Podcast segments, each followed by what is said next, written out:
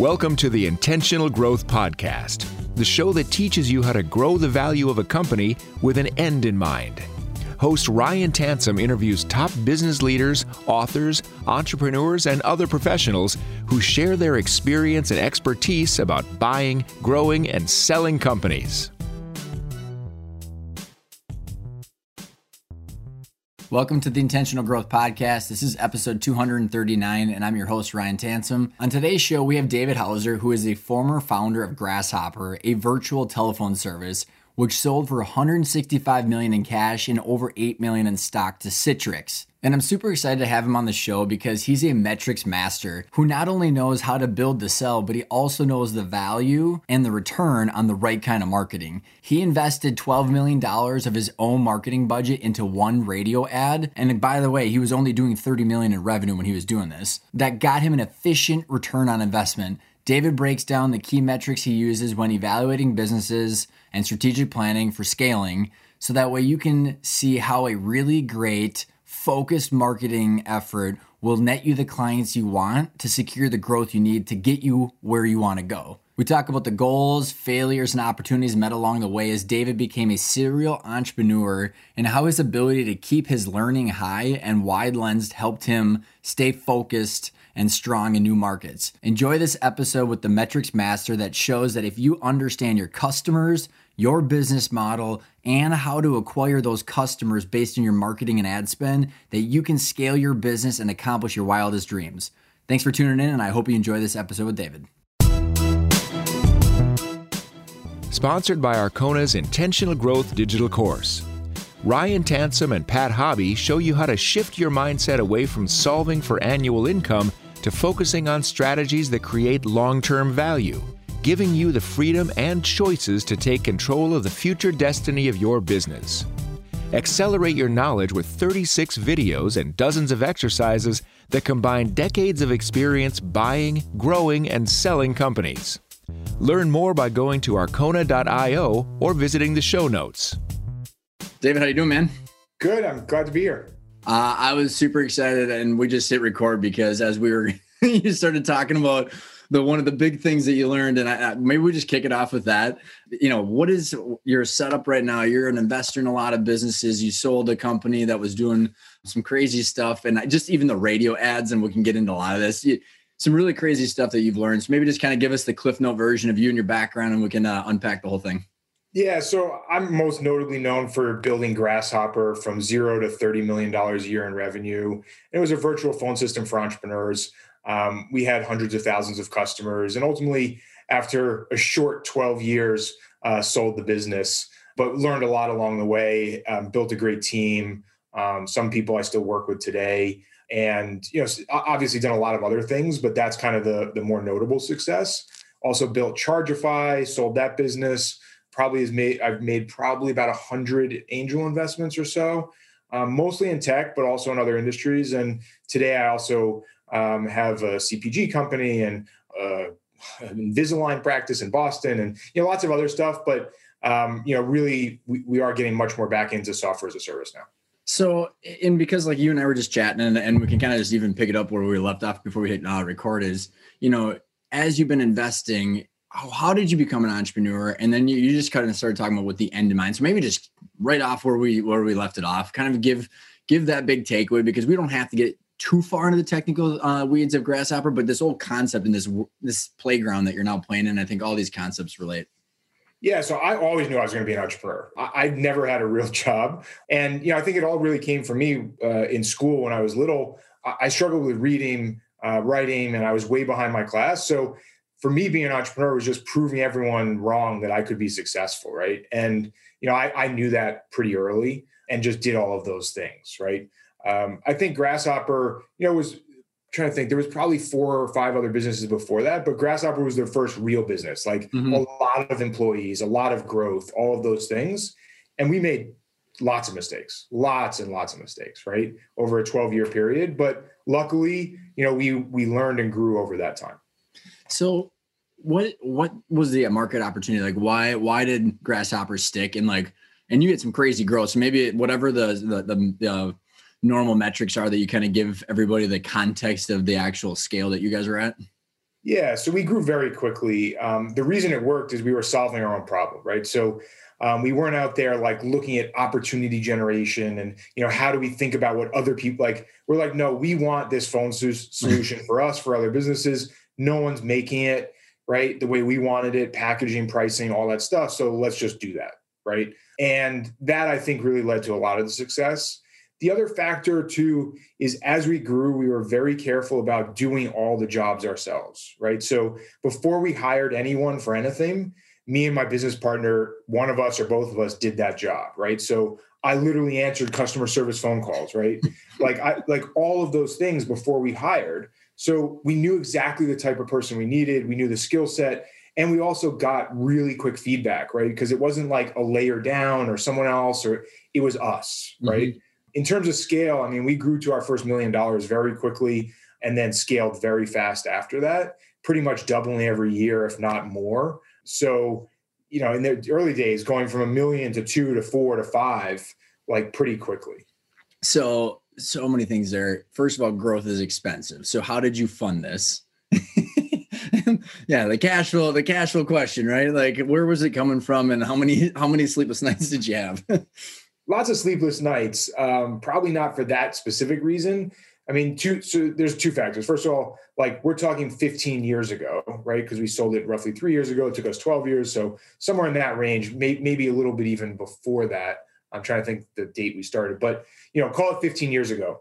Ads were way less expensive, right? So there was no Facebook.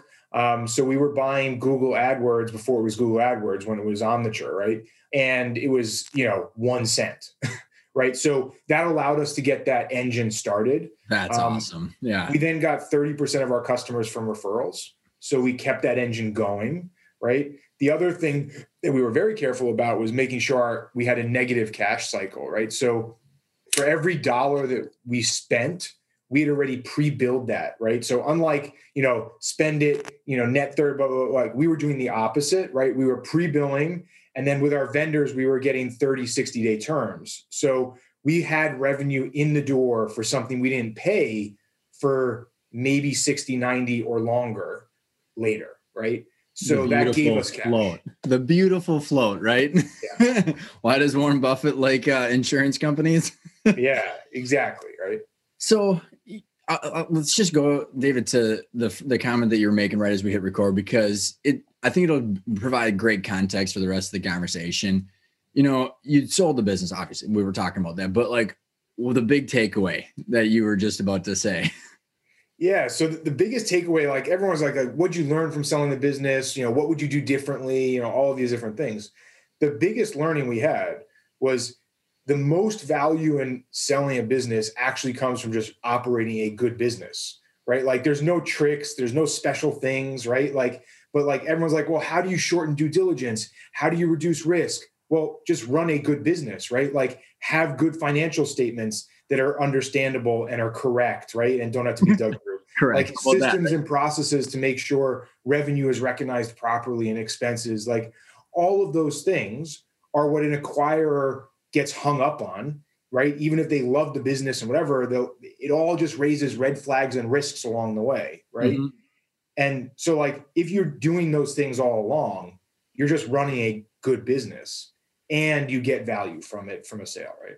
So I want to relay just like this philosophy that I've kind of realized is one of the big problems of why people don't do this. Because I've you know been spending seven years in this space, like, and I don't know what your experience is. Like listening to all your your other entrepreneur friends, I think we run in a lot of the same circles, and people don't get this. And I kept going like, why is that? And so Dave, what I what I realized that so many people, we my dad and I were absolutely guilty of this too, solving for annual income because we didn't understand what created value and how this company could be worth something like a financial asset.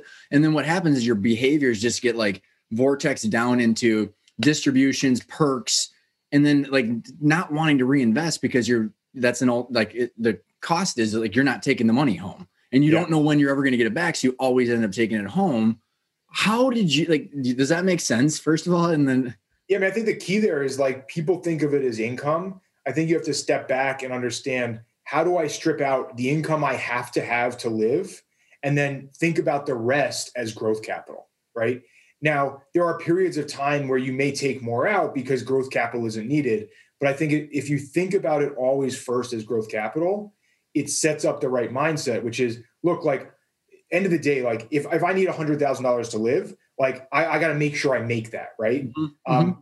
anything above that, I shouldn't worry about, right? And what I should be thinking is, how do I reduce my tax burden to as close to a zero as possible by using my money for future growth? So, where in your 12 year journey did that click? And you might have been, and there's kind of maybe two different ways to answer that, David. Like you might have been doing that, but not knowing you were doing that. So maybe like when did you start realizing you're doing it and changing your behavior, or like when did it click that you were doing it? Yeah, I mean, th- this it never clicked because it always happened. Like when we started, we just thought this way, right? Like, hey, we need to make enough to grow, and both of us were in college or just out of college, right? So we didn't have a lot of overhead expenses, but we quickly realized, okay, like we can take enough to live comfortably, right? And quite honestly, like even at the end, like I wasn't making a ton of salary right? Like that's not what I I didn't want to make money on salary, right? I wanted long-term growth. So at doing 30 million dollars a year, I think my salary was like 175 somewhere in that range, maybe 185, right? And I lived in the house I wanted, I had the car I wanted, I could travel when I wanted, but like what else do you need other than that, right? Like there's not a lot, right? Right. right. Oh, it's so interesting, man. I've seen people where like, you know, the company's worth 60 million, take your 50% for partnership, take away your debt, pay your taxes, and they're like stuck in million dollar lifestyles. They literally can't sell their business for 60 million because they're stuck. Yeah. It's like, how does that happen? And it's because they didn't understand this from the very beginning. They got trapped almost.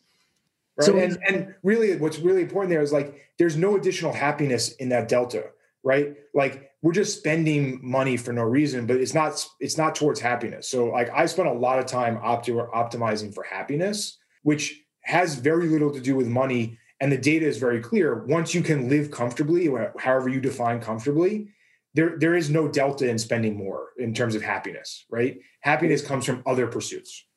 I was just going to say, so what is your definition of happiness? Yeah. So for me, ha- happiness is doing what I love every day, having freedom to do what I want, where I want, having routine. I love routine, right? So um, being able to know that I can go to the gym every day and know that it's on my calendar and locked in and no one can disturb that, right? Mm-hmm. That's something money can't buy, right? Like I have the same car that I had 10 years ago. Like, I, what am I going to do with a new car, right? But I am willing to spend exponentially for that freedom, right? That control of my life. And then also for experiences. So, like, one of our family core values is experiences over things, right? Like, I'll spend ridiculous amounts of money for an experience for me or for my family compared to buying a thing, right? I love it. And and what I find interesting that this is an awesome context and lens as you you know think about the decisions you made in your business. It's like trying to it's so hard to determine like what other entrepreneurs are solving for because you know you don't know what other people's definition of happiness or what they're trying to optimize for then so then everybody defaults to the numbers. What's your revenue? How many employees you got? What'd you sell for? And it's like what does that all mean though? So how did this mindset and what you were solving for for happiness david like maybe give us a couple ideas as you're growing the business where you're using that as a decision tree for hard decisions? Yeah, so it's, it's a good question. Um, I didn't start optimizing for happiness until after I sold the business because I wasn't happy, right? So I, I had to make a change. While running the business, I was generating that happiness without even thinking about it, right? Like I was doing something I loved. It was valuable. I was returning things to other people, right? Like our core purpose at Grasshopper was empowering entrepreneurs to succeed, right? Like that's something that meant a lot to me. So every day that gave me happiness. When that was taken away, which is a weird way to say it, like when I sold the business, but it was taken away, I had to rethink that, right? And spend a lot of time. And I did a 200 hour teacher training to be a yoga teacher, right? Like I did all sorts of things to learn and grow to find what happiness meant, right? Super interesting, man. I'm going to keep pulling this thread because this podcast, David, used to be called Life After Business because after my dad and I sold, I was miserable. I was like, I was like, lo- it was like I was literally in the flow state every day, like 90% of the time, which you don't realize it and you become addicted to that high. And then because you're constantly growing as a person, solving challenges with a team, and then all of a sudden that whole thing is gone. Yeah. So like the reason I started that, I'm, and I'm curious that we're jumping right to the end and we can go back, but what like how people don't understand when they're just solving for the number for that exit that they don't understand this flow state and how they're making impacts and how to tie that with the value and their options. Like explain to us how did that happen to you? Like you know like did you when you sold did they does your was your role not there? Or like when did this when did you find out that you weren't happy anymore? I guess is the the question. Yeah. so th- this was a, a really big challenge because Uh, we had done all of the right things in the business where we built a management team. You know we me and my co-founder weren't needed in the business right? So like that's all the right things to do. But it was also emotionally hard because the acquirer said we don't need you guys right? Like it actually is more valuable for us for you to leave than us to find a high paid position with a title to make you feel good right? So we'll pay you more to not stay right? So it was a benefit to them. But emotionally that's really difficult right? Because it's literally ripped out, like closing next day, gone. Like, oh shit, I need to change my email address. Like, my identity was the guy who ran Grasshopper. Like, all of those things just disappeared overnight. There was no like interim step, right? Did you see that coming? Didn't think about it, right? I had spent a lot of time talking to people who had gone through large exits and got some really great advice. This was not included in it. um, like great advice, like don't rush into things. You know, as an entrepreneur, you want to, but take some time. You know, even if you just dabble in a bunch of stuff, but just don't rush in. You know, think about the complexity of having additional capital. Like it's not all roses. Like it takes additional work, time, effort, stress. Right? Like there's other problems. Um, so I got other advice, but not this piece it's so interesting, man. And like, and I, and again, like one of the passions I have is like, why is this? And like, you know, I've had people on my show netted hundreds of millions of dollars, and then like they're more miserable than they than ever before. And it's like, and, and and it's weird because you know you say that almost almost a little what's the what's the phrase tongue in cheek because you know you got so much money, but you like you can't buy happiness, right? And like no one really tells you this. And it, is it because you don't like people don't know how to harvest that asset without doing the the ripcord or like what is your perception? Because you probably explored this or have you explored this topic since you sold? Yeah so i think there's really a few key areas here. One is for me emotionally i found that it's very although you have lots of money right not having a salary that pays for your life is emotionally difficult right? Even though the interest can pay for it and you know blah blah you can take 4% a year and be safe and all these other things you're told right? But emotionally it feels incorrect right? Like for me right? Yeah I, am supposed to be working. And, and, i think that that's a, an emotional challenge that a lot of people struggle with.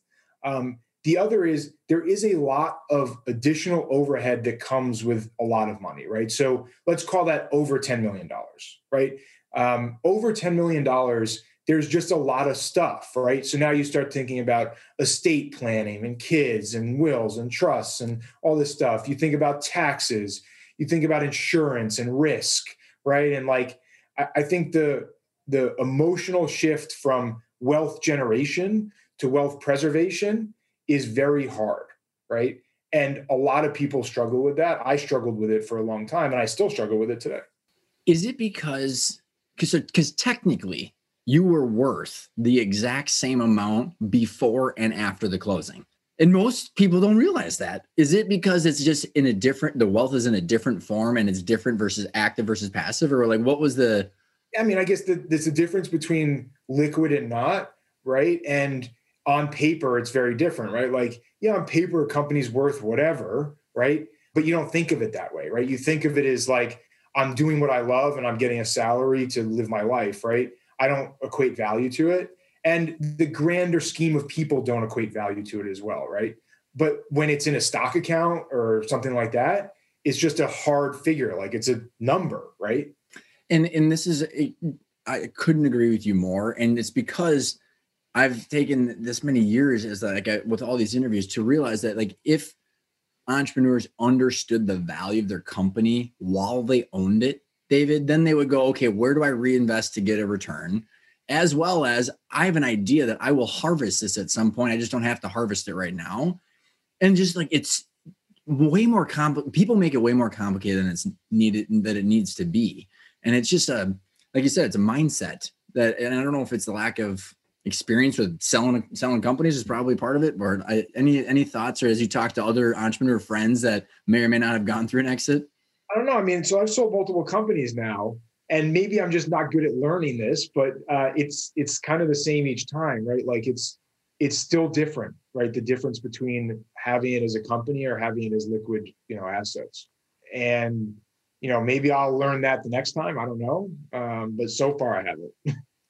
so let's let's go back to kind of the part of the the grasshopper journey. So 12 years, and you got a negative cash cycle, man. And go back to that as your as you're funding the business.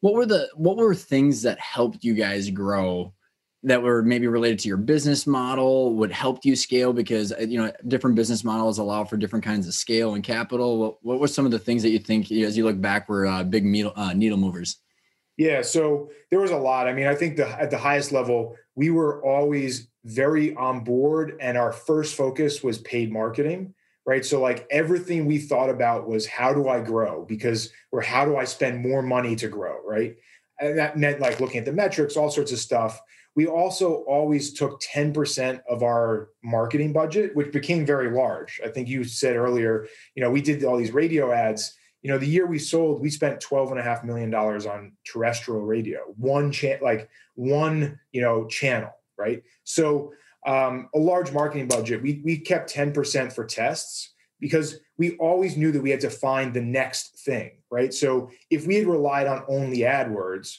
we would have died, right? Mm-hmm. If we had relied only on AdWords and, you know, satellite radio, we would have died, right? So like to find those things if you're not testing with dollars, you never find them, right? So I think that really accelerated us forward. How did you track whether the tests were working or not? So, so test budgets never had to have a return to say yes to the budget, but we always wanted to track the data coming back right? So depending on what it was, some are direct, right? Like if it's you know display ads or whatever, like that has a more direct return. Some are based on DMAs, right? So looking at you know how our typical order volume is within zip codes, and then if we target certain zip codes via postal mail or radio, what does that change look like, mm-hmm. right? And then also understanding the channel, right? Because uh, radio, for example, you have to spend a certain amount to get the scale to drive the CPAs down low enough, right? So you have to know that in the test period, your CPAs may look unattractive, but you know that others that have succeeded at large scale had CPAs in this range at test scale, right? So there's a balance depending on channel.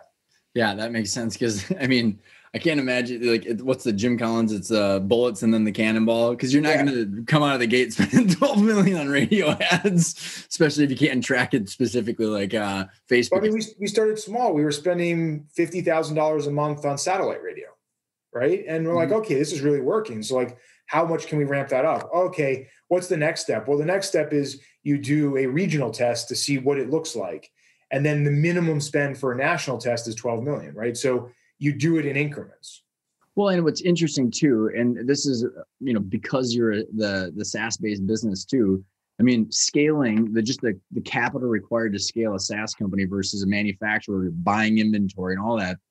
You know, like there's I literally just got done with a, a couple interviews we talked about. Literally, there are growth caps on certain industries where you just say you shouldn't grow more than 20 30% because you'll go bankrupt. So kind of talk about how you were able to spend that much time on fueling growth because you were able to scale the operations with it. And so I mean, re- recurring reputable revenue is is a game changer right? And um, when you then have gross margins of 80 85 you know plus percent right the the that scale problem is no longer a problem right it's now it's where can i spend all of this money to continue growing right you get into a, a different problem, which is at a certain scale, you're only replacing churn, right? Unless you make step changes, right? So, you know, if you have 2% churn, you know, you have to replace a significant portion of your customer base every year, right? And if you have half a million people, right, that number is a large number. Well, and, give us, give, uh, let's peel that back a little bit because I love it. Um, in it specifically in the SaaS businesses where they like they calculate the lifetime value of a customer, client acquisition costs, and the churn. Explain kind of how you were assessing those metrics and like how the decisions might have changed as you were looking at those numbers. Yeah. So obviously you, you hit on the key ones, right? So the first one is churn. And I, while churn is important and it has to be monitored, I think it's actually very hard to change um, significantly. So you need to pull out the portions that are changeable, right, from a SaaS business. So if we were at 2.5, you know, we could get down to two, but we weren't going to get to one, right? right. Like there, there's just stuff that happens, like small businesses go out of business. Mm-hmm. I can't change that, right? Yeah. Um, so I need to make it actionable for the team, which is okay. First, strip out all the people that went out of business. Okay, those are just gone, right? I can't fix that inherently. Mm-hmm. What can I do with the other group of people, right? Mm-hmm. Was it a problem setting up? Was it engagement? Was it things like that? So, what are the behaviors I can change, right? Lifetime value is the other side of that coin, which says, how much can I spend on my uh, marginal CPA to acquire more customers, right? I need to acquire a bunch of customers via word of mouth and cheaper channels to keep the engine going. Mm-hmm. But what am I willing to spend on the margin to add more people to catch up on churn? Right? Yep. And so, how did you get to those numbers? So, like, it, and maybe it was like assessing the lifetime value of a customer and say, we make this much over each customer and this percentage we're willing to spend in these channels, or like, how, how did you guys go about doing that? Yeah. So lifetime value, initially, we just had a very crude way of, do, of, doing it. But over time, we developed much better ways with, you know, survival curves and, you know, actual calculations based on, you know, a lot of data sets, right? Um, when we had BI tools and all this stuff in place, right? As those things, you know, got better, um, that number got better over time. But I mean, honestly, like it, so if we had a thousand dollar lifetime value, um, I, I would have no problem spending half of that on a marginal CPA. Now, not my total CPA cost. My total CPA cost has to be far lower, but my marginal, that's fine, right? And especially in testing scenarios. Clarify marginal versus total client acquisition cost? Yeah. So um, my total acquisition cost, if it was, you know, $35, say, right? Um, that's all channels, all acquisitions. So total cost divided by number of acquisitions, right? Or a number of new clients.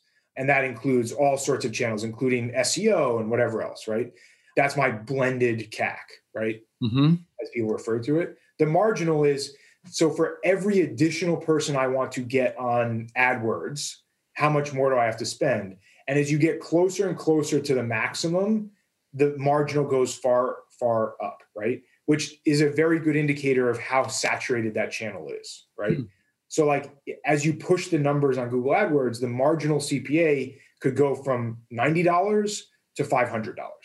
Got it. And the problem is, people don't see that, right? Because they're looking at, oh, I went from 90 to 94. Well, yeah, you went to 94 across a large data set. Mm-hmm.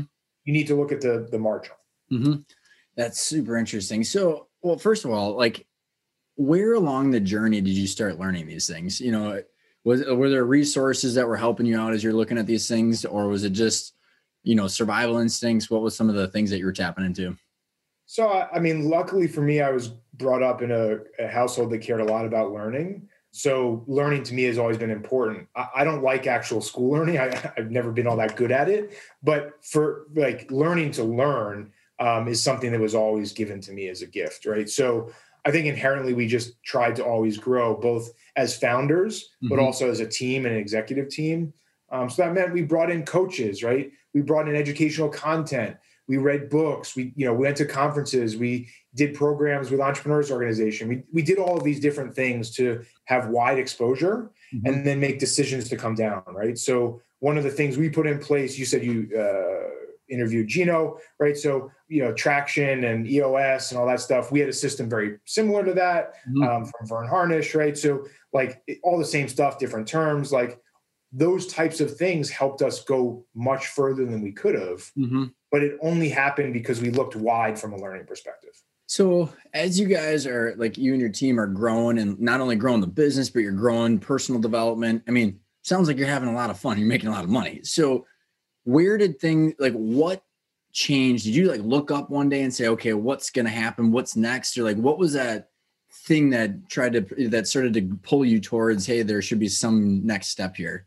Nothing. There, we we had no no expectation to sell. We didn't want to sell. Um, we had no exit plan, right? Like we both went to Babson College, so like we built a business plan because we were supposed to, which had like exit scenarios, but like we didn't think about exit plans ever, right? Being bootstrapped, we didn't have to. We didn't have to report to anyone. Mm-hmm. Uh, so the sale process was much more, you know, they came to us. Uh, we said no a bunch of times it got further and further down that stage. And people are always like, you know, how do I know when to sell? Right. And I, I look at this very simple metric, right? Which is, is someone's willing to pay me more and significantly more than I think it's worth while I have near perfect information, I have to think about it, right? Like no one in the world has better information about my business than me, mm-hmm. right? Like I know everything that's wrong, everything that's right.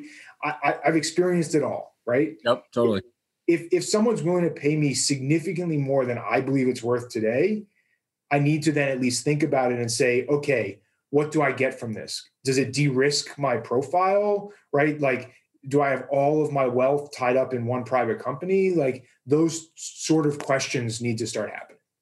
Where'd you go find the answers to those? Because if you got an offer and it was Citrix, right? So so you're getting this offer. You're obviously making a, a dent. You're making competitors pissed off. I mean, it's only my thought because I'm just go. I'm teleporting myself back in because like when you started the business right around when I uh, was in the family business doing copiers, manage IT. So we're like bumping into the service providers doing what you're doing in the telecom space. That's when like all these cloud hosted telecom providers before RingCentral. So like the explosion in growth in the industry, I totally saw. So obviously you're making people upset that are your bigger. I mean, I don't think RingCentral liked us all that much, right? Like that's so awesome, man. they, they, had raised a ton of money and ultimately went public, um, and and good for them. Like I think that's great, but you have to step back and look at that and say, okay, like that was a success, right?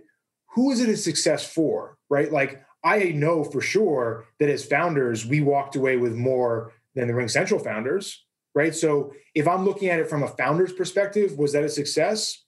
I don't know, right? Like I don't know what their metrics were. I don't know what they were going for. I don't know all that stuff, but it definitely was a success for VCs, right? So they made a lot of money. So you're you're you're tapping into a super interesting topic that I love is it kind of ties back to your happiness and we're talking about money and all this stuff that's like in one big blender, right? So you're definitely, you know, you were solving for dollar amounts from what, you know, when you're saying that you were selling, but now you're, then you had to go resolve for happy. So I want to hear, like, if you were to go back to yourself after you got that offer, that first offer, and you're, and you were to look at yourself and then say, okay, David, here's the shit you have to think about now. What are some of the things besides just the, the normal valuation that you were probably marching towards? I mean, like if I if you want the honest answer, I don't think any of that changes, right? Like okay. that's awesome. When, when, you're when you're in that state, right? All of your wealth is tied up in one private company. The only metric you can really target is valuation or dollars out, right? Like there is not another one to optimize around if you're looking at a success metric, right? I think you get the privilege to then look at other things after that.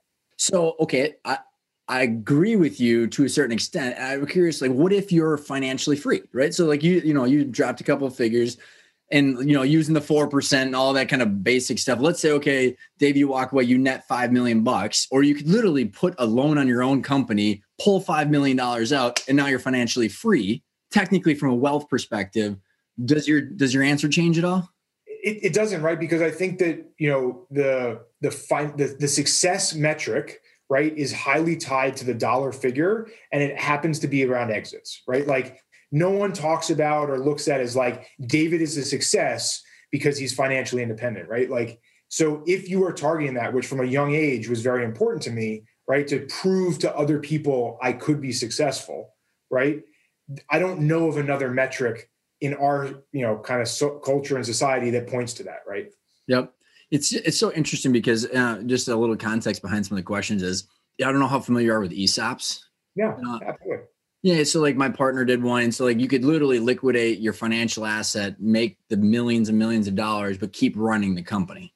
you know you got a little bit of money tied into the business for sellers notes but you know depending on the deal structure of the sale you're going to have those different components regardless and it's just crazy to me as i watch it's not that like one's right or the wrong or one's option is better than the other. It's just there are options and most people don't know how the variables are impacted.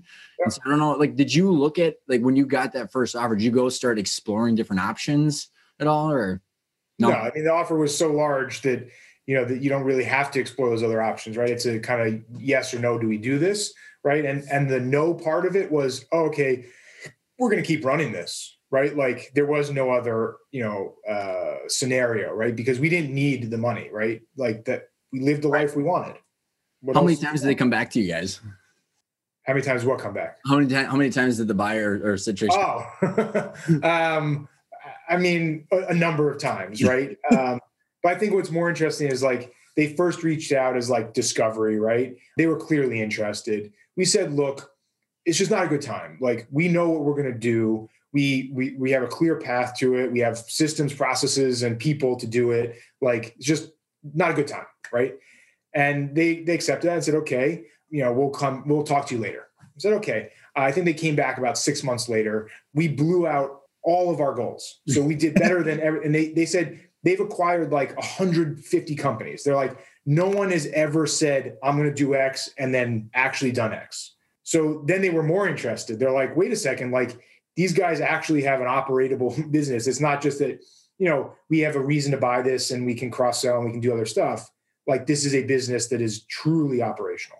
So what what did the what happened with you and your your did you have a partner at the I business? one partner, yeah. yeah. that's what it, that's what I, I gathered. Um what was the conversation when you said okay this is the real deal now like walk us through the process like what did you guys start to do and like how did the attention and energy get focused into the deal so i mean a lot of it had to do with the executive team like we we relied a lot on the executive team for their expertise and opinion so this wasn't like me and my found my co-founder like doing it on our own like mm-hmm. this was a very open thing right um, okay. all size of company it had to be open to our executive team like they, they had to be involved, right? And that that group quickly grew as due diligence started and such. But you know, we said to them like, look, like as an executive team, like where do you think this sits, right? Like you have vested interest, like all of those questions, right? And it just became increasingly clear that there was alignment around not only valuation but also company, right? So they were going to keep the Grasshopper brand. That was important to us, right? They were going to keep the team, the the office, like those things were important to us, right? So as we started to go down the list, things aligned more and more. And then obviously there was a lot of cross sell, upsell opportunities, right? Mm-hmm. They owned meeting, GoToMyPC, you know, all that stuff. They, there was a lot of things that could be sold to the same group of people. Mm-hmm. Did you did your team have any phantom stock or options or anything like that that allowed you the comfort to be able to talk to them about that stuff? Yeah, so they did. Um, they had some phantom stock. Um, we gave them far more in the transaction than what was on paper.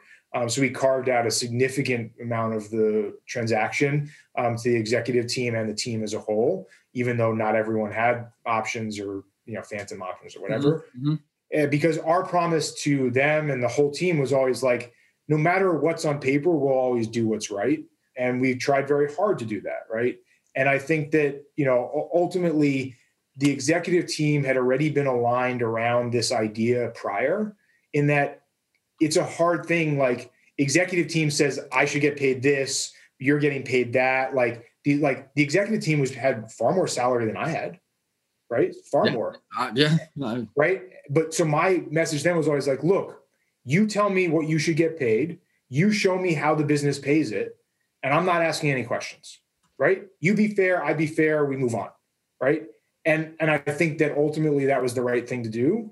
These weren't low paid executives, you know, mm-hmm. 280, 350,000 dollar people, right? Mm-hmm. So was it just you, you just entertained that one offer? Did you go into an LOI exclusive LOI and then uh, the cavity search or what was the what was the deal? We went into an exclusive LOI. Like I, I think that there's a false narrative around this, you know, it needs to be competitive thing right? Like, yeah, we hear about the competitive, you know, stuff like Cisco and Microsoft bid against each other and the price quadrupled. Yeah, that happens like 1% of the time, right? Like most of the time, this is how a transaction happens. And we didn't want to mess around. We had no interest in selling, right? So we could always not sell. right? So it wasn't like we had to go through a process.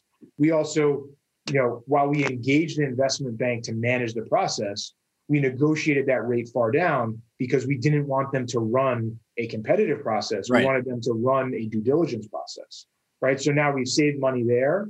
And I think ultimately what happened is like the LOI to the purchase and sale, there was no deductions, there was no changes, right? None of that crap happened, right? We didn't increase it, obviously, because we didn't go try to get bids. But I think the inverse of getting bids is far more common than what you think you're going to get, right? More likely price gets depressed yeah. than it gets increased during a process. Well, I think you, yeah, and I, and to a couple comments on that is like the fact that you had a walk, you had the ability to walk away because you had a cash flow machine that was funding itself. You don't need competitive bids because that's your competitive bid. You just look out five years and say, look at what I make as an individual if I stay here. You don't need five other people with price tags that is going to push the price up. You just just don't need it. So, was there anything in the due diligence process that shocked you that either detracted value or added value that either you wanted to and that was intentional or it surprised you? Yeah, I mean, I think my biggest learning in the whole process was something one of the investment bankers said to us um, early on. He's like, "Look, you need to understand how this works. You're working with a big company every call, every email, every communication is a go, no go communication, right? Like deals fall apart for no reason, right? Who knows why, right? So the, the goal is to progress at a quick enough pace that everyone is comfortable, but probably at a pace that's a little uncomfortable, right? To, to, to push that through because every day delayed, right, is a risk. And I mean, this proved out, right? Like within i want to say like 18 days of the close an activist investor became very publicly you know communicative and said uh, Citrix should sell all of their cloud computing stuff uh, anything that's saas right? So now the board has had you know like all these things happen. That's 18 days. You just never know what's going to happen. I don't know if you've uh, familiar with the word uh, Sunny Vanderbeck, um, been on the show a couple times, and uh, he was going to sell his company back in like the early 2000s, billion dollar sale, and uh, it was HP came in, but Comcat Com uh, Pack was going to buy him, and literally they were going to close the deal, David, and uh, Compaq was bought by HP two days before their close for a billion dollars. like just poof, the whole thing just disappeared. You're like, he's just like, you gotta be kidding me. Yep. So, like in your in your negotiations in the in the uh, due diligence, was there anything like for the deal structure? You're like, I don't know how the deal structure. I don't know what numbers you're comfortable sharing, but like percentages of like, was it escrow, earnouts, employment contracts, stuff that you liked, didn't like? I'm just kind of curious on your take on it. Yeah, I mean, it was it, for from a founder's perspective, it was quite friendly. Um, escrow was low. Um, I think the total escrow amount was like five or eight percent or something, okay. yeah. maybe ten percent at the most. I don't I don't remember. Um, there was a small amount that was a little bit longer um, because of you know uh, a tax uh, specific thing.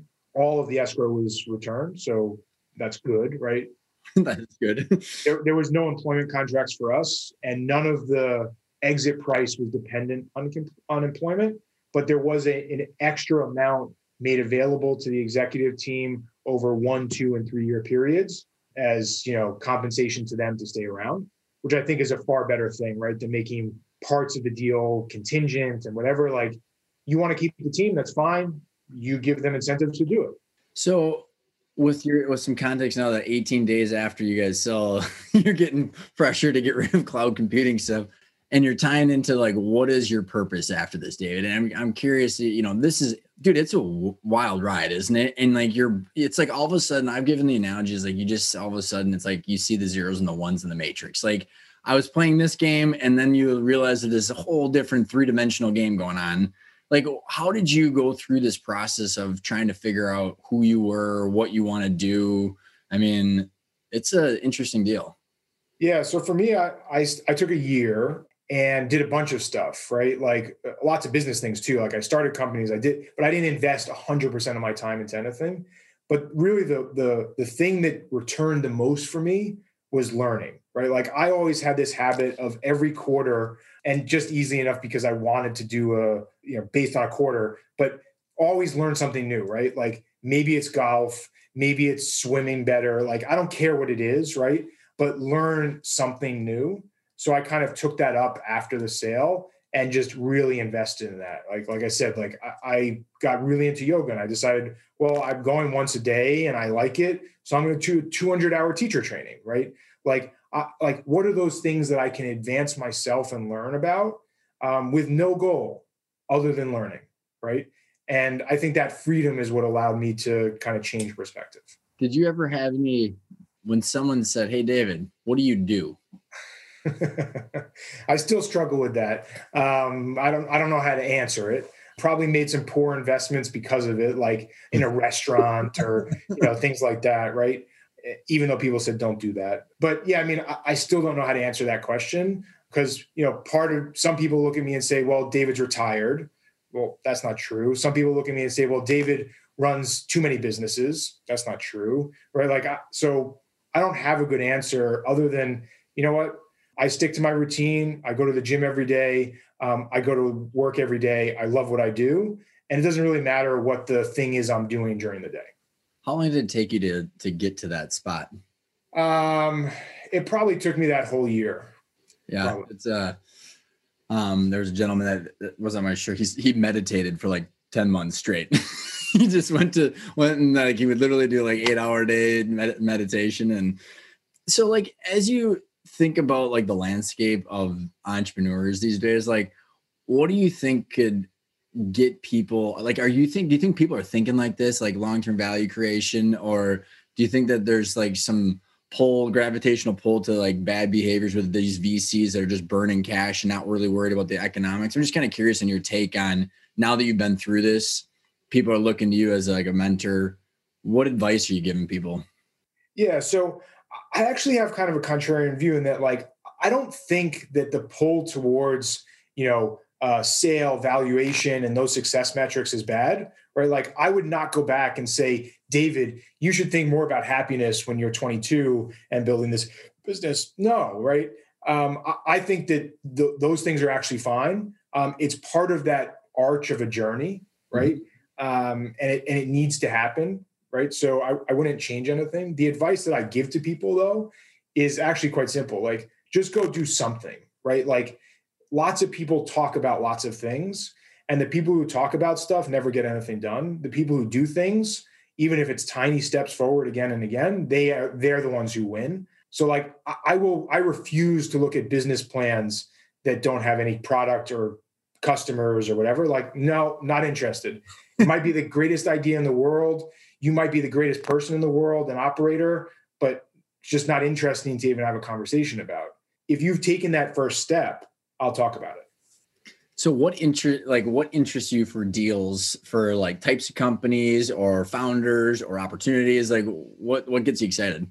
Yeah, so that that's probably an even more limiting filter, which is I, I only will today invest in companies doing over a million dollars a year in revenue, break even or profitable, right? So now this filter has brought it very small. but those are the people that I like working with, right? And you know, in general, I like working with companies even larger, right? So kind of five million plus, because I can actually use my skills of scaling and team and executive team and all of those things much more effectively than trying to help someone get from you know half a million to a million. So, because you uh, mentioned routine quite a few times, and I'm a uh, insane uh, uh, addict to routine. I just got to ask, man, like, what does a typical day and week look like for you now? yeah, so so I, I think routine for me is broken into two areas. One is like actual physical routine, and then calendaring. Right. So physical routine, I take my my daughter to uh, school every morning uh, at seven thirty, roughly seven forty five. Um, I go from there to the gym. I shower at the gym. Even if I don't work out at the gym, I always go to the gym and shower there. Uh, and I and it's on my calendar, like yoga, mm-hmm. 9 a.m. to 10 a.m., shower, you know, such. That that's my routine every day, including Saturdays and Sundays. Um, so I, I stick to that. Then my routine for the rest of the day is I work until call it 5 or 6 p.m. when I go home. And within that block of work time, that's highly structured, but changes a lot, mm-hmm. if that makes sense.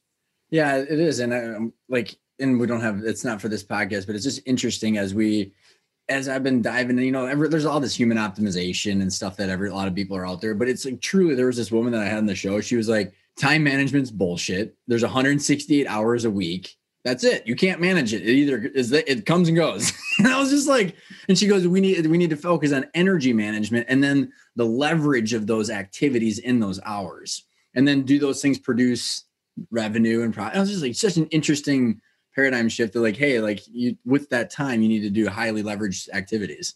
Well, and I think within that comment too is something that I talk to people about all the time. Like people are like, well, I need more time. I couldn't get enough done. Like those types of conversations I'm like, okay, sounds good. Um, let's like break this down a little bit. How long did you watch Netflix last night? Oh, well, after dinner, I watched Netflix for three and a half hours. okay. uh, I mean, okay, I just bought you three and a half hours, right? Like, so now it's just about how you use your time, not that you need more time. Or like, I go to bed early, which also means I wake up early. That to me is the easiest possible hack. Like, starting work at 5 a.m means no one's bothering me, no one's distracting me. I can get a tremendous amount done before other people are even doing anything, right? I love it. So then with that with that block of time for the for the business stuff, what are the opportunities that you see coming down the pipe? Is there things you now with this, you know, with COVID accelerating all these trends that were already going? Is there things that you're getting excited about? Look, I mean, we've been on these things for a long time, right? So we've been doing recurring revenue SaaS businesses. Like, yeah, that's accelerated. Already doing that we're doing e-commerce, right? Okay, accelerated, already doing that. So I mean, for for us, it's much more about proof that some of the other things we believed in make a lot of sense. Like our teams have been remote for more than a decade, mm-hmm. right? Now, people before are like, ah, you can't do that. Oh, really? Can't do that, right? Now, all of a sudden, it's much more interesting, and everyone can do it, right? So I think things like that have become interesting. I think there's a lot of opportunity around the change in both work patterns and life patterns, mm-hmm. right? So if that's people like leaving big cities. So I actually had an argument with someone recently, like, oh, everyone hates cities now. I'm like, no, I, I think what people want are medium sized cities, not large cities, right? Like, I think that's the statement that's being made in terms of a trend. If I was interested in like what's happening next, mm-hmm. right? Like people aren't moving to a farm in the middle of nowhere by themselves. like, yeah, yes, some people do, I get it, but like that's not what people are saying is, I want a place that I can walk around and enjoy, but is not packed with so many people that it's New York. And 10 times more expensive than everywhere else, right? Like, yeah, I think there's an expense issue to it as well. Yeah, yeah. Man, this has been a lot of fun. You know, two last questions is what does the word intentional mean to you? So that's a, that's a great, great question. Um, for me, it means being present, right? So intentional in thought, intentional in, you know, focus, listening, all of those things. It, it all comes back to being present. And then uh, where can everybody find you and if they want to reach out or start following you? Yeah, so davidhauser.com. Um, I have a weekly newsletter um, that I talk about usually three to four topics that are on my mind health, wellness, wealth, you know, entrepreneurship, business, you know, all those things. Uh, short email that I send out once a week. Um, that's usually the best way to find me. And I, I reply to everyone that sends me a message, really. David, thanks so much for coming on the show, man. It's been a lot of fun. Yeah, thanks for having me.